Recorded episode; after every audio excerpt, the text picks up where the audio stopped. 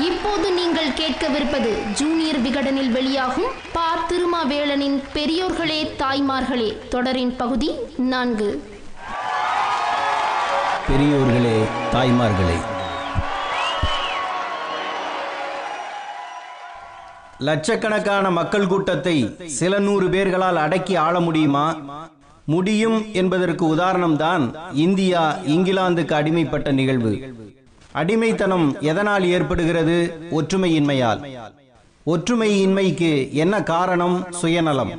சுயநலத்தை எதனால் திருப்தி செய்ய முடியும்? பணத்தால் இலவசங்களால்.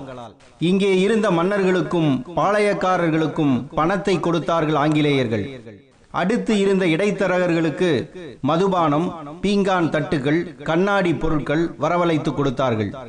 ஃப்ரீயா கிடைச்சா பினாயிலை கூட குடிப்போம் என்று கவுண்டமணி சொன்னது ஜோக் அல்ல நிஜம்.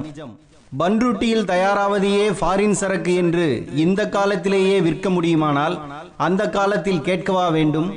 கஞ்சி குடிப்பதற்கு இலார் அதன் காரணம் யாதென்ற அறிவுமிலார் என்று பாரதி பாட்டுக்கு இலக்கணமான பாமர கூட்டம் ஒரு பக்கமும் பூட்ஸ் கால்களுக்கு பாலிஸ் போட்டே வயிறு வளர்த்த படித்த கூட்டம் மறுபக்கமும் இருக்க தங்கள் நிலத்தை வளத்தை ஆள்வதில் திருப்தியடையாமல் திரும்பிய பக்கமெல்லாம் படையெடுத்து ஆட்சியின் நோக்கமே சண்டை செய்வதுதான் என்று மண் வெறியோடு வாழ்ந்து கொண்டிருந்தார்கள் மன்னர்கள்.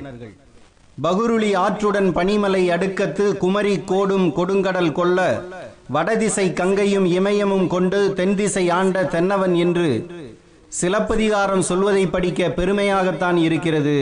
பகுருளி ஆற்று கடல் கோளால் அழிந்தபின் வடதிசையில் தன் ஆட்சி எல்லையை விரிவுபடுத்தி இமயம் கங்கை ஆகியவற்றை ஆட்சி செய்தான் தமிழ் மன்னன் என்பதும் உண்மைதான். நெடுஞ்சேரலாதனும் செங்குட்டுவனும் கரிகாலனும் வட இமயத்தில் தமிழ் தடம் பொறித்த தன்னிகரற்ற மன்னர்கள்தான். ஆனால் தமிழ் நிலத்தில் தங்களது ஆட்சியை பிற்காலத்தில் தக்க வைக்க முடியாமல் போனதற்கு என்ன காரணம்? அதிகார பசியும் ஒற்றுமையின்மையும். இன்று எது தடங்களாக இருக்கிறதோ அதுவே அன்றும் தடங்களாக இருந்தது. திருத்தணிகை முதல் தென்குமரி வரை தமிழ் மக்கள் பல்வேறு ஊர்களில் வாழ்ந்து கொண்டிருக்கிறீர்கள். நீங்கள் வாழும் ஊரின் மண்ணை தொட்டு பாருங்கள் ரத்தம் இருக்கலாம். நடக்கும் நிலத்தை கொஞ்சம் அமுக்கி பாருங்கள் அழுகுரல் கேட்கலாம். இவையெல்லாம் தமிழ் மன்னர்களே தமிழ் மன்னர்களை பழி தீர்த்து கொண்ட போர்களின் சிதிலங்கள். பண்டை காலத்தில் பாண்டிய நாட்டின் வலிமை வாய்ந்த கோட்டையாக கருதப்பட்ட காளையார் கோவிலை ஆண்ட வேங்கை மார்பனை பாண்டிய மன்னன் உக்கிர பெருவெழுதி எதிர்த்த போர்க்குரல் கேட்கலாம். தஞ்சை மாவட்டம் நன்னிலம் வட்டத்தில் இருந்த தலையாளங்கானத்தில் தான் இரண்டாம் நெடுஞ்செழியனை சேரல் இரும்பொறை தாக்கினான். இப்பொழுது விழுப்புரம் மாவட்டத்தில் இருக்கும் திருக்கோவிலூரில் வைத்துத்தான் மலையமான் காரியை அதியமான் துரத்தினான். நலங்கிள்ளிக்கும் நெடுங்கிள்ளிக்கும் இடையில் சண்டை நடந்து நெடுங்கிள்ளி கொல்லப்பட்ட இடம் இப்போது திருவள்ளூருக்கும் காளகத்திக்கும் நடுவில் உள்ள ராமகிரியில். கிள்ளிவளவனுக்கு அரசுரிமை உண்டா என்று செங்குட்டுவனும் சோழ இளவல்களும் சண்டை போட்ட இடம் திருச்சிக்கு அருகில் உள்ள நேரி வாயில். முதற்கரிகாலனை சேரனும் பாண்டியனும் சேர்ந்து எதிர்த்து சண்டையிட்ட இடம் தஞ்சையை அடுத்த வெண்ணியில். பாண்டியனுக்கும் பல்லவனுக்குமான போர் கும்பகோணம் என்ற குடமூக்கு அருகில் உள்ள திருப்புரம்பியத்தில் நடந்தது. திருநெல்வேலியில் கோட்டையெட்டி ஆண்ட சடையவர்மன் குலசேகர பாண்டியனுக்கும் மதுரையில் கோட்டை அமைத்த ஆண்ட பராக்கிரம பாண்டியனுக்கும் நடந்த மோதலில் இலங்கை மன்னன் பராக்கிரமபாகு உள்ளே நுழைந்து இங்கே கொலைகள் நடத்திய கொடூரமும் பார்த்தோம்.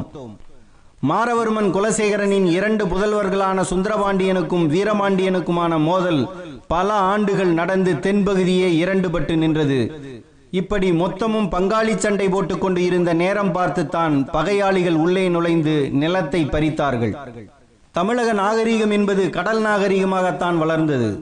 வேளாண்மையும் கடலும் தமிழகத்தை வளம் குளித்ததாக வைத்திருந்தன. கடல் என்பது வாணிபம் தாண்டி கடல் ஆட்சியாக இருந்தது.